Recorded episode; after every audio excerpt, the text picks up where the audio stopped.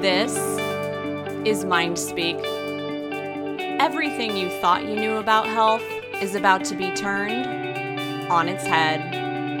I'm Holly Higgins, a nutritional therapy practitioner, and I'm here to show you how your mind can heal your body can heal your mind, and no matter what you've been told, you are in the driver's seat of your life. Let's go. Welcome back to the Get Your Ish Together series on MindSpeak, where we are talking about how getting your ish together in one area of your life can have a snowball effect and create a ripple effect and massive change in other areas of life and just create a beautiful upward spiral. And today we are talking about career wellness and how to love your job, because if you're spending a lot of time at your job, whether that's 40 hours or 60 hours or 20 hours or however many hours, it makes sense that you would want to feel good in those hours most of the time. And I've brought on a very special guest today, Maida Park. She is a career coach, and we are going to chat all about this. I know you're going to love our conversation. Maida, welcome to the show. Thank you, and thank you for inviting me. I'm very excited. Yes, I'm excited to be here too. And I forgot to ask you before we started, did I pronounce your name right? Yes. I had a big smile because there are two ways of pronouncing my name, and both are okay. Yours is my favorite way of saying it. So thank you. Yeah. Oh, good. Yay. I love it when I get that right. Can you tell us a little bit about yourself and what you do? I know you have a very interesting story, but tell us who you are, who you serve, what you do. Yes. So thank you. Well, my name is Maida Park, and I'm a career and life coach. And I don't do only career. I do career and life, because as I'm sure we will discuss later, I don't think these two should be separate. It's your career is part of your life, and what you do in every day is a big part of who you are. And we will talk a lot about alignment, about your values, about feeling good where you are right now. So my story is I lived in three countries. I grew up in France, in the Middle East, then back to France. I worked in finance in France, of course, in Paris, then in the UK, in London, then now in New York City. 16 years of investment banking. And then one day that thing, life happens. I know that thing. Yeah. So maybe that's part of why I am also a coach today. It's because I would like people to tell them, do things before that life happens and pushes you into where you should be going. So my life happened in the form of an advanced cancer and advanced lymphoma. Actually, I had two cancers at the same time. That was discovered. They were discovered both at the same time. But I didn't hear the message because I'm very stubborn and I'm not a quitter. So I stayed still waking up at 4 a.m. and going to bed, finishing my work at 9 p.m, because I was working also with Asia. And I continued doing that throughout the treatment. And a year and a half after the treatment, a big message came. And I'm not talking anything woo-woo here. This is a very down-to-earth message. We like both. We like down-to-earth and woo-woo on MindSpeak. But what was the message? So that would be a bit of both then. The message was, I got extremely stressed out at work. It was one day that was so stressful. It's mostly me, very, very stressed. And I go home. And I'm continuing my work, on my phone and what have you. And all of a sudden I hear something in my head says, if you continue like this, you're going to have a second one, and the second one will not be as pleasant as the first one. So mind you, the first one wasn't exactly super pleasant, but I navigated like a champ. All good, going with the flow, synchronicities. The first one was the example of the lesson coming to you in a perfect package. Mm. And then the choice happened at that time. Do I continue as before, or do I just think, okay, maybe it's about time to actually take that leap of faith and allow the universe and allow things to start unfolding for me? So the answer was obvious. And this is how I started my coaching, my training, certifications, hypnotherapy. You know very well the drill. So that was that. Oh my goodness. So cancer showed up for you. You said it was lymphoma, right? Mm-hmm. And yes. You continued to work through it for, did you say a year and a half? Is that how long? Yeah. So the chemotherapy was six months. And I continued a year and a half after the 6 months. So basically 2 years after the discovery or the diagnosis of the lymphoma, I was still working from 4 a.m. till 9 p.m. This is how stubborn or fearful I was. Yeah. Stubborn and fearful. Same thing. I love that you said that. And can I ask you, this is a very personal question, but you said, you know, after that year and a half, you heard the message. Do you think that cancer showed up initially with a message for you that you weren't hearing? And what do you think the message was? It's about time to trust. It's about time to have faith and trust that there is something else for you. Cancer showed up at exactly the time where I was very, very stuck at work. I was stuck because my job was everything that is outside my comfort zone. So there is, coaching, growth happens outside the comfort zone. But when you are perpetually outside your comfort zone, it's sadistic. It's self-inflicted trauma. And for me, it was always, it was going to work with this huge knot in my stomach. It was breathing, eating my work 24/7, no holidays, no weekends, completely obsessed with any email that was coming, having to jump on calls on 24th of December at 8 p.m. It was crazy. So cancer came at that point where I had been having a lot of thoughts about, I really need to leave, but I'm scared. I'm scared because I don't know anything else. That's what I have been doing. I don't know what to do. I don't want to go into another place. It's going to be the same. And I'm scared because, I had a nice paycheck. When you work on Wall Street, not everybody, but I was in the middle. So I didn't have the huge paychecks, but my paycheck was really very decent. And it's very scary to give that up for for the void. Right. So when cancer came, I took it as an annoyance. For me, it was annoying. It was something that was not going to allow me to continue working like before. So I was very mad at cancer for, hey, how am I going to work now? And I'm going to lose the hair and I will need a wig. And then probably 2 or 3 weeks after the initial diagnosis, there were so many synchronicities that happened. I mean, when I tell people the amount of things that happened between that and when I started the chemotherapy, they think I'm creating this or I'm inventing this, but it's not. I met wonderful doctors that I met from friends, from my boss.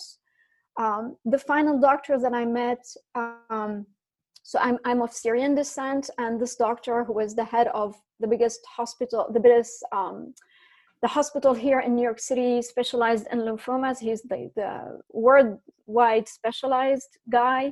I didn't have any special treatment. He said, well, yes, I have a seat for you today. Would come and let's talk. And I discovered that this guy is actually Syrian, that he went to the school that was founded by my great-grandfather, that he is a French speaker, that he and my husband, when we used to go, my lovely husband was with me all the time, when we used to go for treatments, they had exactly the same kind of musical tastes and food tastes. It was crazy. Oh, that's uncanny. It is. I've I find myself saying things like that a lot too whenever synchronicities happen to me, which they happen constantly, like, that's crazy. And I've started saying instead, that's my new normal. Yeah. Because when you open yourself up to going with the flow and trusting the universe, you'll find that those quote unquote crazy things happen all the time. But that really is pretty crazy. I have to agree. Yes. And that was the universe telling me, don't worry. Don't worry. It might be painful, but with you, more or less, I knew that it's necessary, because otherwise you will not understand it. And the universe was right, because I continued. I went as soon as the chemotherapy ended. I came back to my old ways, and to this point today, my point of reference is that time. Anytime I go into wanting to controlling outcomes, to push, to be attached to a result, I go back to that time in my life where I say, well, that was, for my body, that was life and death. For my mind was, it's an annoyance. But for me as a whole, it was a time of flow. I cannot control what's going to happen. Anything I can do is show up. That's about it. And it worked. Yeah. Yeah. Oh my goodness. You said something very profound a minute ago. You said, when cancer showed up for me, it was an annoyance. And, you know, I'm both a health coach, nutritionist, and I do hypnotherapy. And I've had a lot of quote unquote annoying health problems of my own. And what I've come to realize is anytime our body is out of balance and we have symptoms or diseases or diagnoses, our body is always, always, always trying to talk to us. But before we really figure that out, it's just an annoyance. It's like, why are you here? Now I can't push through this really grinding life. And it's like, well, that's the point. I want you to stop pushing. It's exactly that. And I'm going to also to touch base on nutrition, because before that, I was someone who was very much attached to my label as a vegan. It was very important for me to be vegan because animals, because health, because a lot of explanations. The first chemo, before the first chemotherapy treatment, the doctor told me, now I have a blood cancer and now your blood needs iron. So you need to eat red meat. And I said, NFW. I said yes. The whole word. Yes. No flipping way, but flipping was something else. Exactly. And he's like, no, we went into almost a fight. And he said, okay, have it your way. Let's see what happens. You do whatever you want. You sleep that first night and it was kind of unpleasant because you don't know what's going to happen, and then you build strategies around what you know is going to happen. I don't sleep the whole night. I wake up in the morning not feeling exactly super well, but you're pumped on steroids so that you can continue, you know, having a quote-unquote normal life. And I called my husband goes to work, and I called him and I said, listen, I don't know what you're doing right now, but I really, really need you to go to the supermarket right now and buy me as much dark meat as you can find, as much, milk chocolate. And for 2 years, that was the only thing that I was craving. So your body knows, not your head, your body knows. Now I don't eat as much. And I do eat a bit because that's how my body feels supported. But point is, your body is communicating with the brain all the time, but hey, we're stubborn. We don't listen. Yeah. Yeah. And you probably repleted your iron stores by really focusing on that for a couple of years. And so your body's intuitively telling you, yeah, I still need iron. I don't need as much iron. And me personally, like I used to have pernicious anemia. And I still have to eat a lot of red meat because it's just my constitution. It's what my body craves. If I don't eat a lot of red meat, I don't feel well. And so it really goes back to listening to our heads, but more tuning in and listening to our bodies more so, because the body will always speak for us. Yes. And it's there to support us. If we don't take care of the body, we have nothing to take care for. And nothing is going to take care for us, because when the body starts breaking down, you can go back to health, but it's an extra layer of annoyance, of efforts, of things that you don't need to go there. We are lucky. We live in countries where we have plenty of foods, where the food, I know there's a lot of things going on with, big pharma and not honoring the land, but there are still a lot of places where you can find decent food. You don't have to pay a lot of money for it. You have to be just conscious of nurturing and nourishing your body, nurturing and nourishing your thoughts, because now there's the gut connection as well. And once you are in that place of alignment, of balance in your body, then a lot of other things are going to come back to balance, because you think more clearly, because you are freed as well from this need to survival. And I talk a lot about survival because money and career also are survival issues. Are not that's why we don't leave our jobs. That's why we have so many scarcity mindset going on. Even people, I have people who I meet people who earn money that that is really very decent. They don't need all this money in the bank. They can live for a long time without working and not depleting their resources. But still, for them, paying a coach, for example, I'm totally within range. But for them, it's like, well, no, I don't know. Maybe it's not the right moment. Well, yeah, obviously it's not the right moment because you're finding an excuse for it not to be the right moment. But we need, it's a big word, but as soon as we start getting more and more conscious how we operate from a place of survival and not for a place of thriving, then we start making choices and we don't feel victims in a way of circumstances, of environments, of politics. We go to a place of stillness in a way, of feeling more centered. And this is where we all want to be at some point, or at least knowing what it looked like, so that whenever we start swinging right or left from it, we go back like, okay, this is where I want to be. Yes, it's that concept of finding your center, which we've actually talked about on the show. It's not that we always have to be perfect and have perfect wellness practices and everything's perfect and in alignment, but finding that center so that you know where you fall off track. And I love what you said about scarcity. It goes back to Maslow's hierarchy of needs, because when you're talking about career and money, like money is at the very bottom of that hierarchy. It's about survival and about paying your bills and getting your basic needs met. And when we don't have that pillar in place, when we don't feel safe or secure, or even if we are safe and secure and we operate in scarcity mindset, boy, that's something that I've had to work through a lot. A number in your bank account or your savings account isn't going to make you feel safe. Like, it can help, but I have plenty of examples of having a lot of money in the savings account and still not feeling safe. So it's about doing the inner work, because feeling safe is inner work. It's only that, with a nuance, obviously, because not everybody can say I have enough in the bank to feel safe. Right. But it's also a very important realization, because you need to confront your finances. You cannot be in denial with your finances, not much more that I was in denial with my body issues, because I waited a long time before going to see a doctor. So that's how I was for stage 4.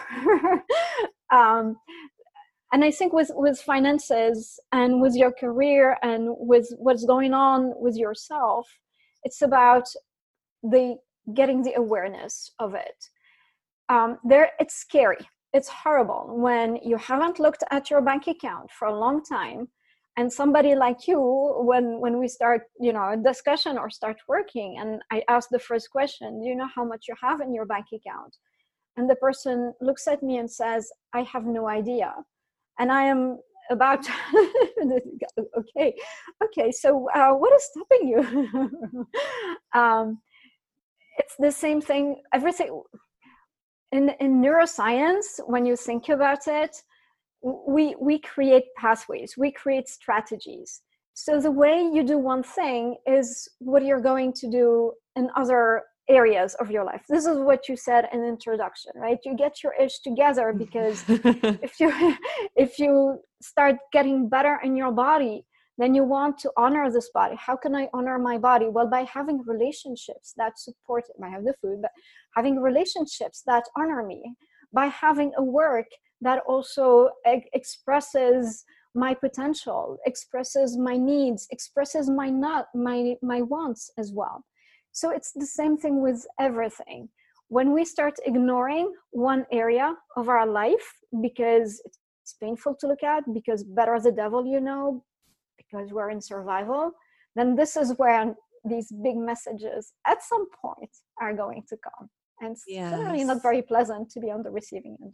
Not at all. And you know, we don't have to hit rock bottom. You know, we can find these messages and we can pay attention to them, and we can work through what we need to hear before we ever hit rock bottom. But I love what you were just saying, which is how you do one thing is how you do everything.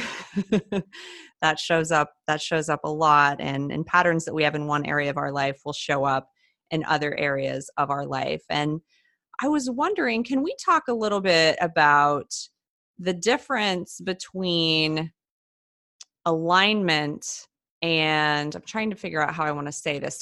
So you were saying that when you were in finance, it had gotten to this point where it wasn't just, you need to suck it up and you need to do the hard things. Like, it was truly misaligned. How does someone tell the difference between, you know, there's some hard things in my job that I kind of don't like, and this job is just plain old bad fit, like not aligned with my personality and who I am? Where's the line there? Yes, it's a very good question, because it's very hard when you are in it to distinguish between the times where you're just frustrated because it was a bad day, and all of a sudden your brain wants only to see all the bad things.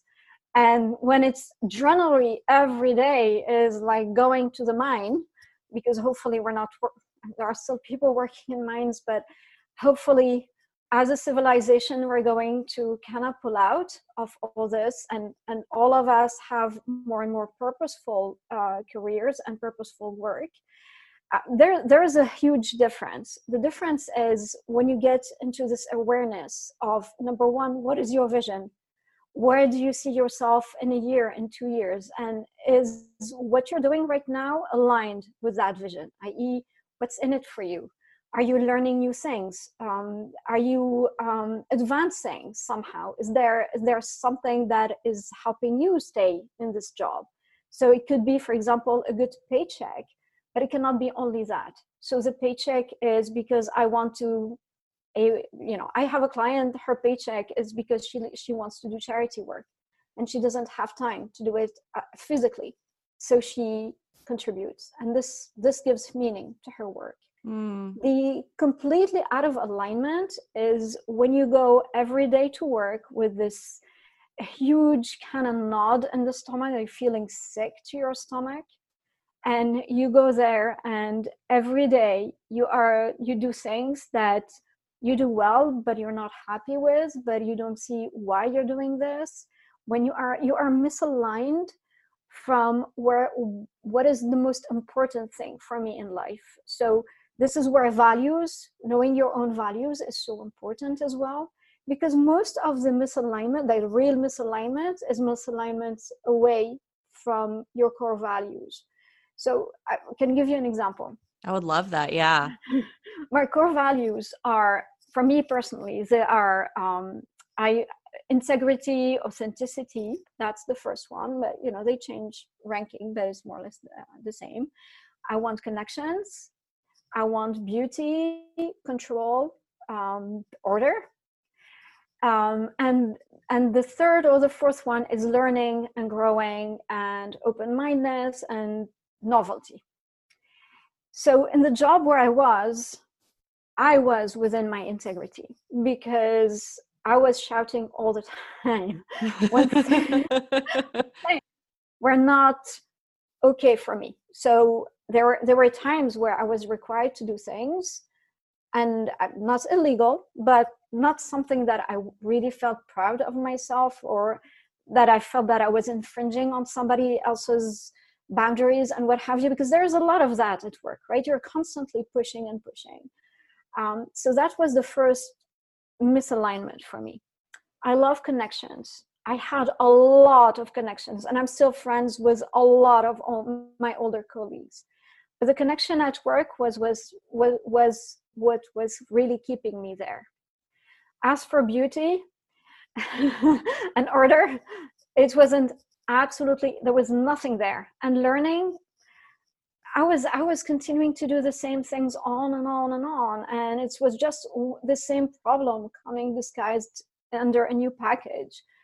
And I'm an introvert. And my job, I was at the center of working with a lot of different teams, and some of them, you know, clients in finance, they have requirements and people shouting and people not happy with this. And it was, I was always very, very dispersed. And this is how your body breaks down when you don't know what you're doing. You're just staying there because there is nowhere else to do. So you're cornered, basically. You're caught between a rock and a hard place. And this is where you go into victim, because I wasn't a victim. It was a choice. I just didn't know that it was a choice I was making. Yeah. Sometimes we feel so stuck, we don't even recognize that we have a choice. And so what you're saying is that this burnout comes from working a job that's misaligned with our values. I've had people say to me before, and of course I help them with this, but for our listeners of the show, if someone's listening and thinking, values, how do I even figure out what my values are? Like what are values? What would you say to them? Helping someone figure out their values. Yeah.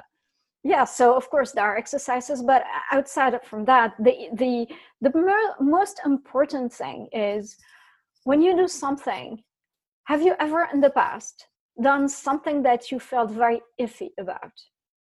What was that made you feel iffy about it? Now, take the exact opposite. What was the last time you did something that you felt very proud of? Why were you proud of that? What was the environment? What are the things that you do every day in your life that make you feel happy or content or joyful? And what do you get out of it?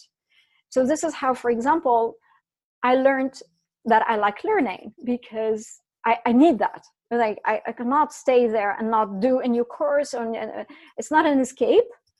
It's because I need this open-mindedness. I need to go outside my confirmation bias. I need to hear from people who are on Wall Street and earn a lot of money on why they don't want to pay taxes. And I need to learn as well on other people why they think other people should be paying taxes too. It's two very dissonant kind of points of view, but both are legit. And I think that this is also part of your values is how do I connect with others? Do I connect from a place from the heart, from a place of curiosity, from a place of playfulness, or from a place of organizing and strategizing? And this is also, these are also how you can discover your values. Mm-hmm. Those are great questions. And the way you were describing it, I was thinking about tuning into the compass of the body and moving toward what feels good, because that's how we move toward health and well-being. And culturally, I think the narrative can often be very different of like, well, you should do what's hard, and you should grind it out, and you should work hard. And, you know, life should be hard because then you earn it. That's a very old, very, you know, American patriarchal story. What do you think of that idea, Maida, that work should be hard and we're not supposed to enjoy our jobs because a job is work? What do you think of that old story? That's my story. And I grew up in the Middle East, where in Syria. So my parents were in Syrians. It's a complicated story of, you know, survival, because a lot of things happen in the Middle East, unfortunately. But I grew up with the idea that at some point my parents had to leave Syria with with leaving everything. And this is exactly what happened to them. So they left Syria. Literally, they had to leave everything. We left during the night. We took a plane to France to never come back. And then I saw them, they were in their 30s and they had to kind of rebuild everything. And when you, being an immigrant is never easy. And these circumstances are not helping either. So I saw my parents building wealth, losing everything, hard work, losing everything. So in my narrative and in the way, in my upbringing, no pain, no gain. End of story. Yeah. So my whole work right now on myself, you know, what I heal in myself is what I'm called to heal on others. So I spend a lot of time on this one as well, is what is work? If you equate work with pain, it's going to be painful. But going back to values, what if learning is work? Because you know, when you learn something new, you're going to feel a lot of discomfort, right? Nobody wants to start over.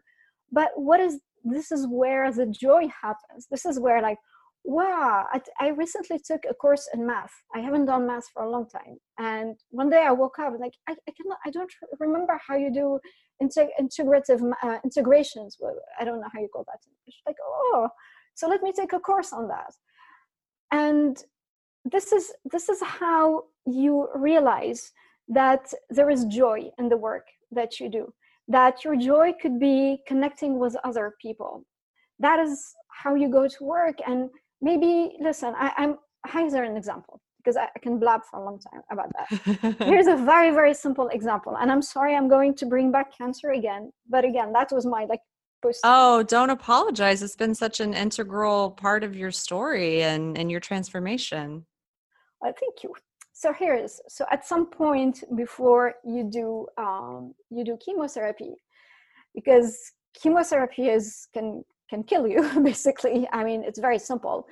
People who give you chemotherapy come in dressed in suits and like astronaut suits, because if the chemo gets on your skin, they need a graft. So this is how, you know, erosive it is. But anyhow, so you do a lot of tests, and one of the tests that I had to do and failed was a test of breathing. I didn't have any lung capacity anymore because there was a lot of things happening over there. And I was there and I was getting very frustrated. And the person, the nurse who was giving that to me, the technician, he was a guy, saying, okay, let's relax. And because I was in a box and it felt very, claustrophobic. And then at some point I looked at him and I said, you must be so sad coming to work every day and you see all these sick people. How do you cope with that? And he looked at me and he said, I don't agree with you. I come here every day and I see people getting better every day. Mm. And all of a sudden in my head, like, yes, this is how work is not hard, how work is not painful. When you decide to see in your work what's in it for you. What was in it for him was this kind of caretaker that he had inside of him that felt the satisfaction of helping other people. If you're a banker, maybe your satisfaction is also to help other people or to help companies raise money, because we all need money, including companies. Maybe sometimes it's to go and discuss with a colleague who is not feeling well and you give that person a helping hand. This is how you get out of work is hard, work is painful. You get out of the fixed growth mentality to a personal growth, to an open growth, to just going to that place where you don't really care so much of the results, but you do care of what you are building for yourself day after day. It's like you're building blocks as a human being. Yes, that's such a beautiful example. And that leads me into my next question. It's the perfect segue, which is, if somebody is at a position where they feel very, very stuck and maybe they feel trapped there because of their paycheck, or trapped there because I live in a small town and there's no other opportunities, or, you know, people can feel trapped in jobs for lots of reasons. If somebody feels trapped, and they really feel like there's no way out, there's nowhere for me to go, what are some small little shifts or suggestions that you can offer? Because I don't think any of us are ever truly stuck. Yes. What do you say when people say things like that to you? I'm just stuck. Yes. I say two things. First is, what is keeping you in this place? And again, it's about empowering yourself to understand that you are making a choice. Maybe it's the money. Maybe you feel it's not a choice, but it's still a choice. You know why you're staying there. So you honor why you're staying there. You don't beat yourself up that at this age you should be here or this, whatever.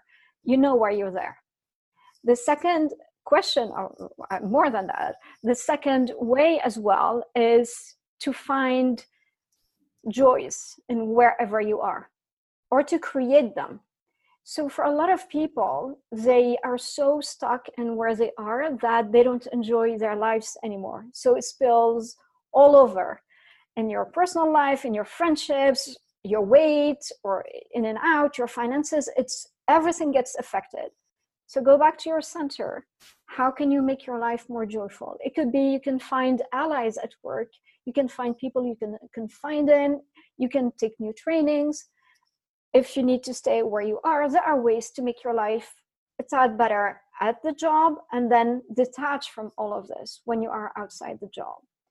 And then the third thing is to take control again of your career and not see yourself just like, you know, one piece on that big playing board that is life. What I mean by that is start imagining where you want to be in 3 years, in 2 years, in 1 year.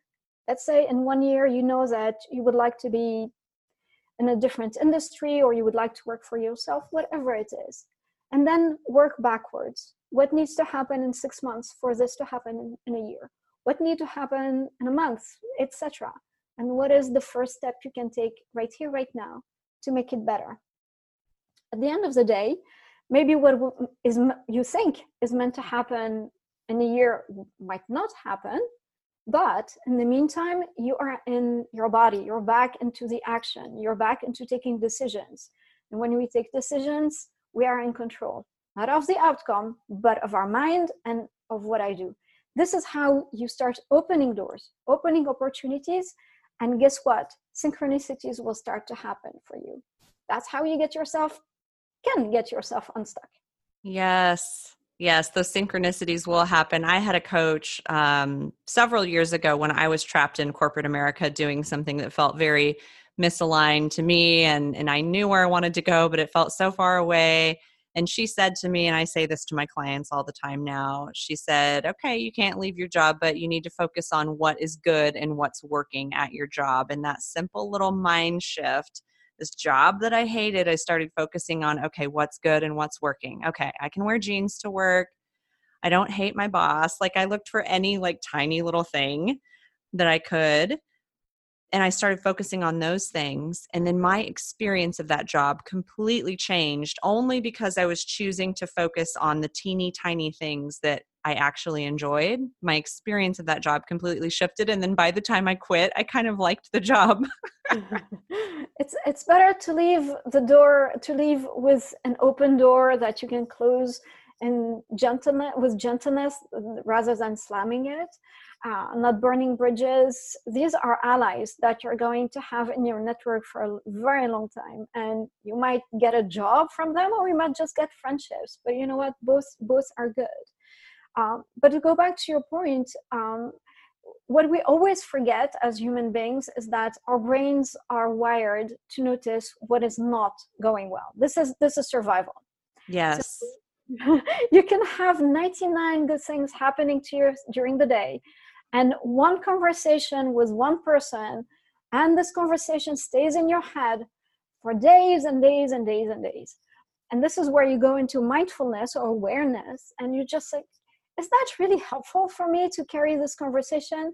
Do I need to do something? Do I need to apologize? Or do I feel like the person breached my boundaries or was disrespectful? What can I do? Nothing? Then I need to drop it. And this is where we go into more woo-woo, you know, the attitude of gratitude, which every time my coach told me that when I was working, I'm like, my life sucks right now. I've got a funny story around that too, but you go ahead. I need to hear that. So she looked at me and she said, okay, what other word can you find? And I started saying, well, I appreciate the pace, because it's very fast paced and I like the kind of usefulness. I appreciate this. And from there, I don't talk about gratitude anymore. And the same with my clients, because they are like, what? Okay, let's talk about appreciation. What do you appreciate in your day? What makes you smile? What makes you all of a sudden not angry anymore? And just every night before going to bed, I have a little PDF that I created. Every day, I write 3 things in that PDF. And at the end of the month, I write 3 things. And guess what? I don't wake up feeling like the world has collapsed around me. I obviously pay attention to what I put in my brain, the news, the social media, anything that does not correspond to my values goes out. I get informed, but I don't need to know all the details. And things get to more stillness, because all of a sudden when I start saying, oh, you know what, she's, you know, husband comes from work, and I go, blah, blah, blah, and like, stop. And I say, you're right. Let's move on to something else, because this is my brain trying to tell me that I'm not feeling safe, but in reality, I feel very safe. So thank you, brain, and thank you, God. Or yes. The universe, or whatever you want to call it. So, any term. Yeah, any term. I have a very similar story around gratitude, and it was that coach that had me focus on what's good and what's working was the same thing as focusing on gratitude. But I was in such a place of like bitterness and snarkiness and like hating my life that if you would have told me to keep a gratitude journal, I would have like thrown up the middle finger at you. So I like appreciation. I like what's good and what's working, because for some reason, gratitude carries that connotation for a lot of us of like, gratitude. You don't understand how horrible my life is. I don't have anything to be grateful for. It's also the generation thing. And I'm going to say it's not, so I'm generation, which one? X, I guess.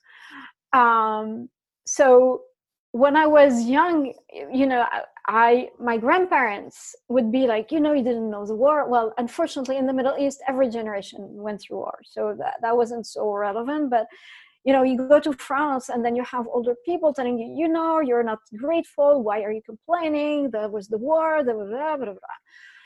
And we come now where we have people, my parents' generation or above, or even people from my generation as well, telling people who are probably 5 or 6 years younger than me, telling them, well, you don't understand.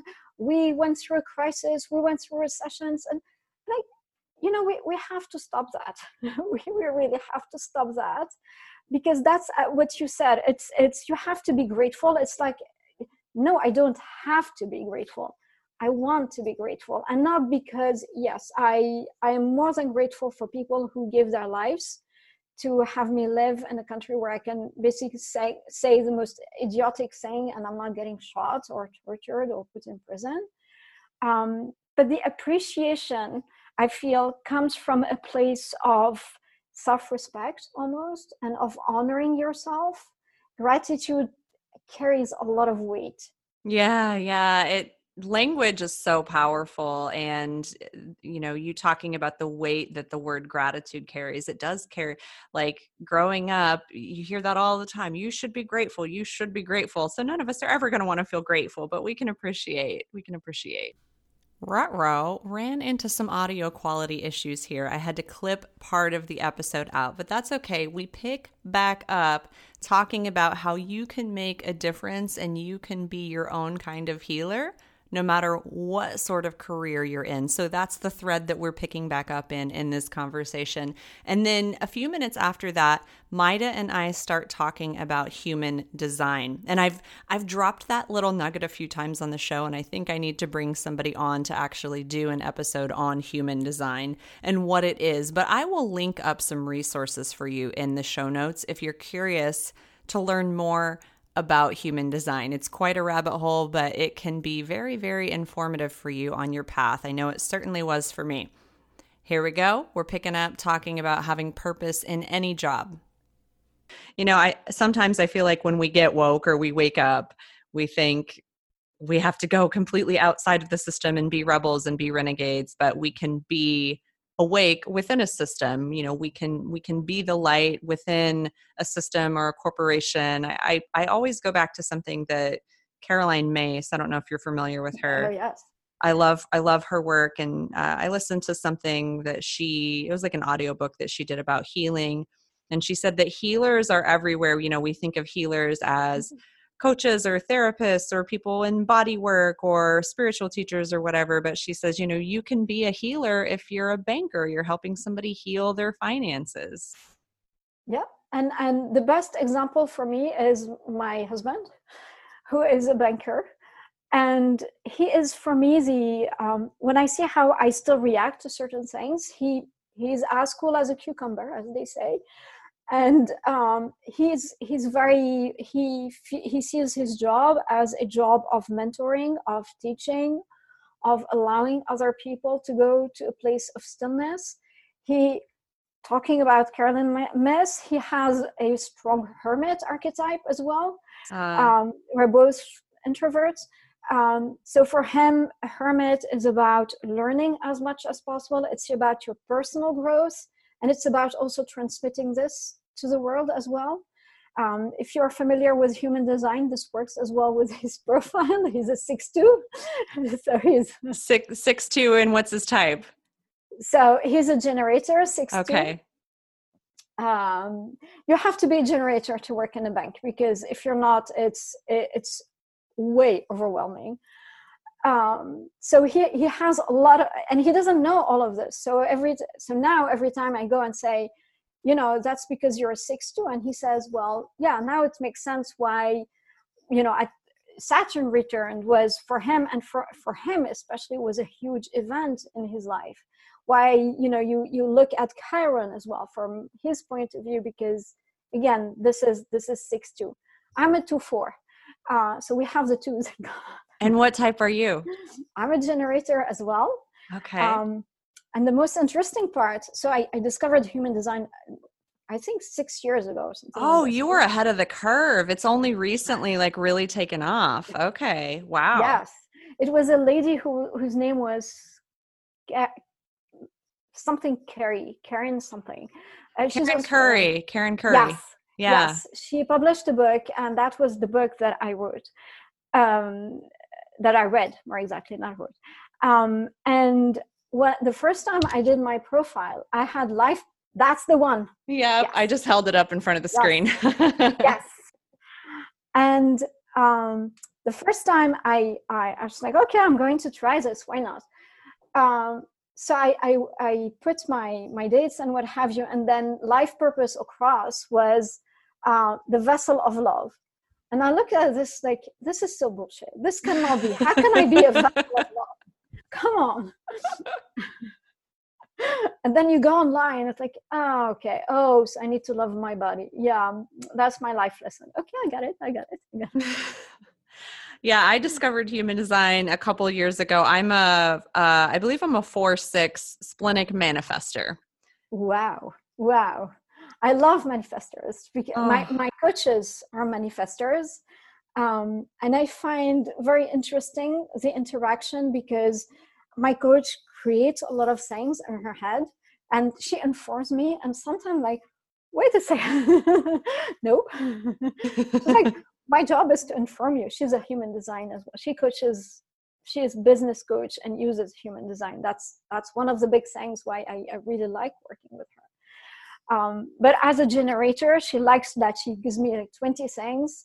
I end up doing 10 out of 20, but I still get the 10 done, and I'm feeling very proud of myself. So yes, I like that you have the 6 too. So that is a very, very interesting. So 4/6, you have the opportunist role model. Yes. Yeah.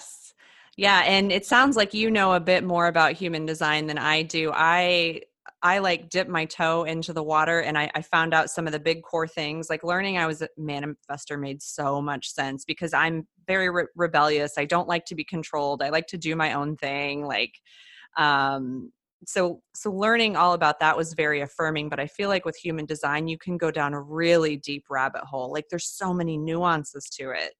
Yes. And it never ends. So you have to put an end on it. Otherwise you're staying there.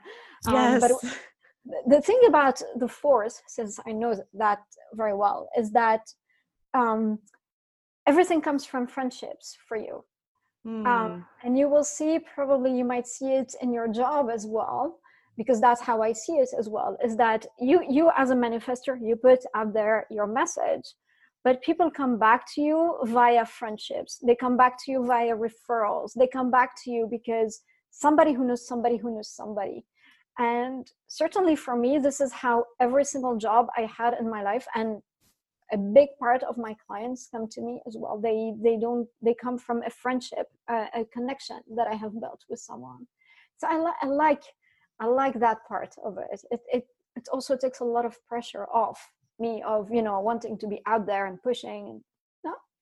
Yeah. Yeah. And I think human design can really, really inform anything around career, because I can now see what I'm doing now, which is very multifaceted, but also like what I'm doing now is very, very independent. And like, I make the rules and I do what I want.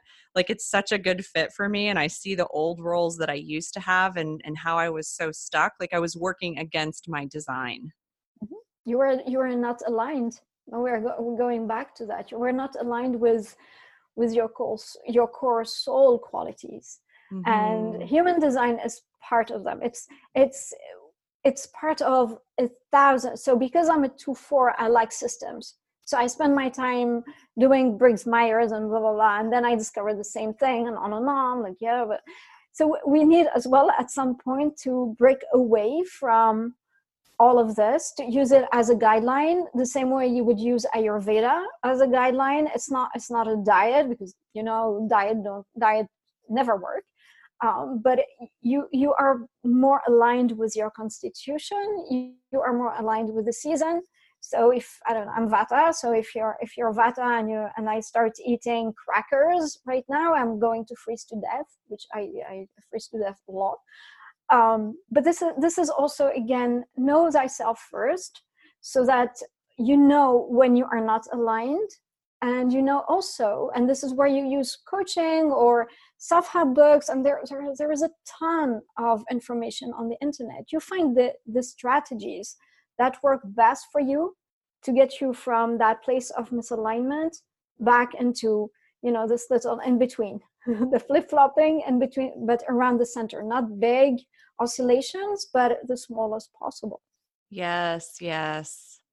And you just touched on something, which is use these tools to inform you, whether that's human design or Ayurveda or astrology or Gretchen Rubin's personality test or Myers-Briggs. I see some people attaching to these tools, especially human design, actually like a religion, like, well, I'm a generator, and so I can't do that because that's not my human design. Or Gretchen Rubin said I'm an obliger, and so I have to have accountability. And it's like, use that stuff to inform you, but don't let it be like your God.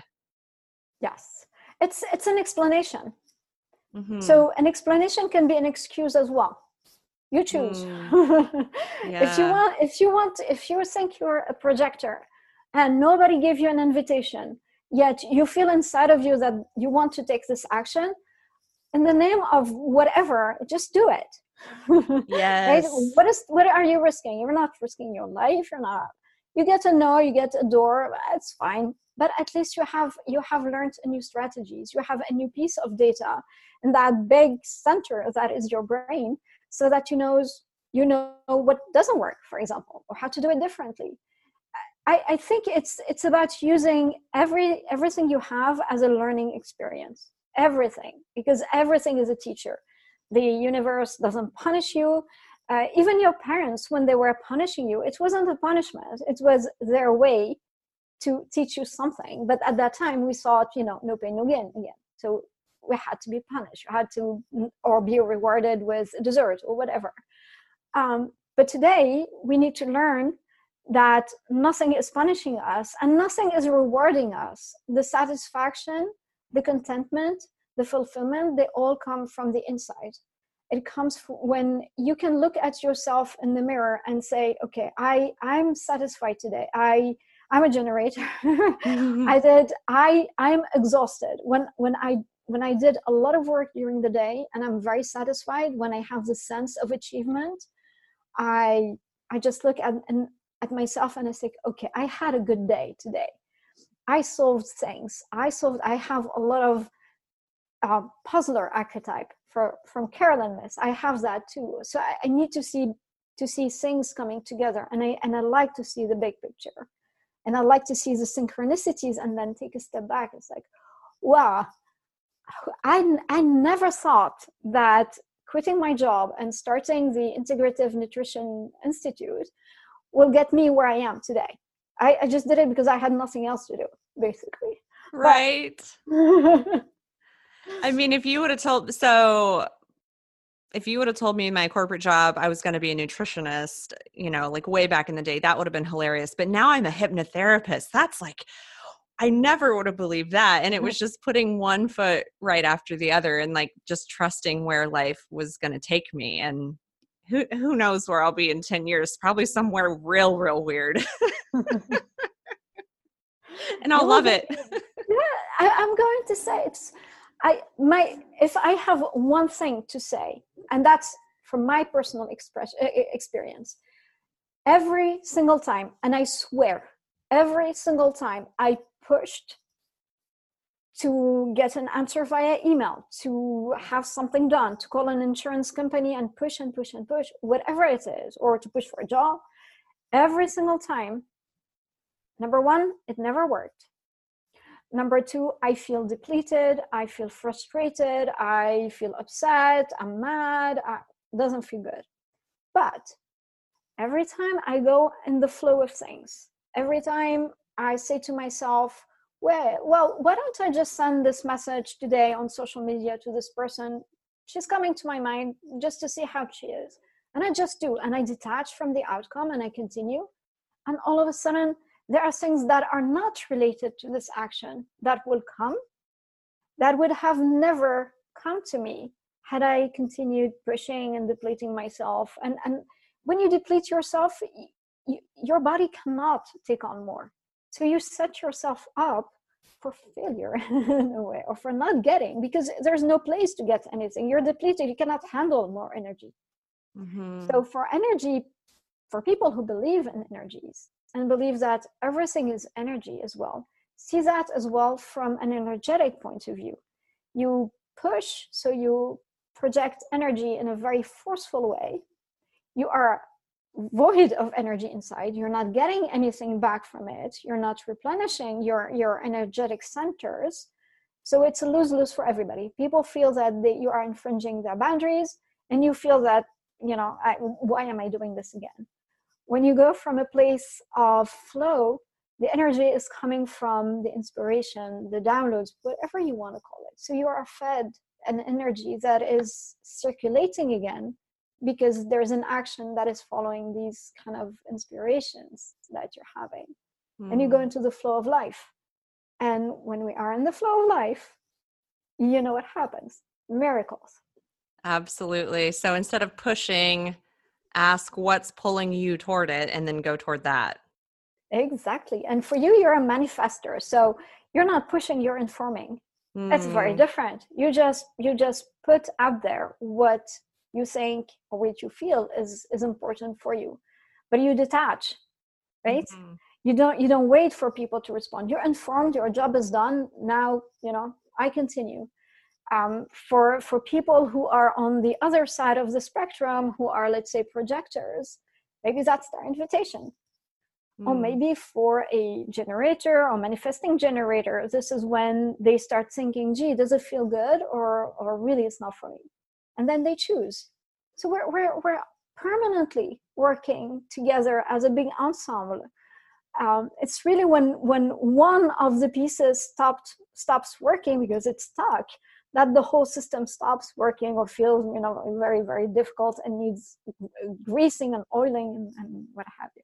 So when we change a piece, when we change ourselves, then we get back into the flow as well. And we feel more connected, and we attract to us people who don't come to us from a place of neediness, but a place of empowerment, because they want something. They want to do something for themselves. That they feel the need, but they don't need you to do that. They want you to help them. And it's a very different perspective, very different. Yes, yes. It has been such a wonderful conversation today. I have loved having you on the show. And Maida, if somebody wants to connect with you, tell us where we can find you, what you've got going on, all that good stuff. First, thank you, because I have goosebumps all over. It was very, very, very nice conversation, and it was so lovely to get to know you better. You're such a beautiful soul. You're absolutely you live your purpose on earth, and this shows. Oh, thank you. I'm going to reflect that back to you too. I feel thank a good you. Connection with you. Yeah. Thank you. As to where to find me, so there's my website, mydapoccoaching.com. I'm on Instagram, Maida Park. I am on Facebook, Maida Park Coaching, and I'm on LinkedIn, Maida Park. I have several free resources that I put to whoever wants it and contacts me for that. So I mentioned that free appreciation calendar that I put in place. So it's a very small, it's just a monthly basically calendar. So anyone who feels that it's about time for them to get reminded, you print it, you put it on your desk, and every day, 3 things every day on the calendar. Most days, and see what happens at the end of the first month and 3 months. So that's fun. I also have a checklist to get your serenity at work back for every day. And it's not big things, but it's more about checking in with you regularly and taking deep breaths and just go and talk to someone when things are not going super well, just to detach you from the environment. And also I do regularly, I don't know if I call that master classes or I call them round tables, because it takes away the pressure of a master class. It's the same word. Master and master class. It's very intimidating. I agree. But like round table, I want people to participate. I don't want to be responsible for the whole thing. So I did one this week, which was... why women don't get promoted, basically, and I'm going to do regularly this over the next year. So if anybody is interested to be made aware of what's going on, please, they can contact you, they can contact me, all works. Absolutely. And we'll link all of that up in the show notes so people can come find you, Maida, and I know they're going to want to. So thank you once again for coming on the show. It was an absolute pleasure. The pleasure was really, really mine. And thank you again. Anytime. That's it for this week. Be sure to check out everything Maida has to offer. We will link up all of her contact info in the show notes. And until next week, go believe in you. I do.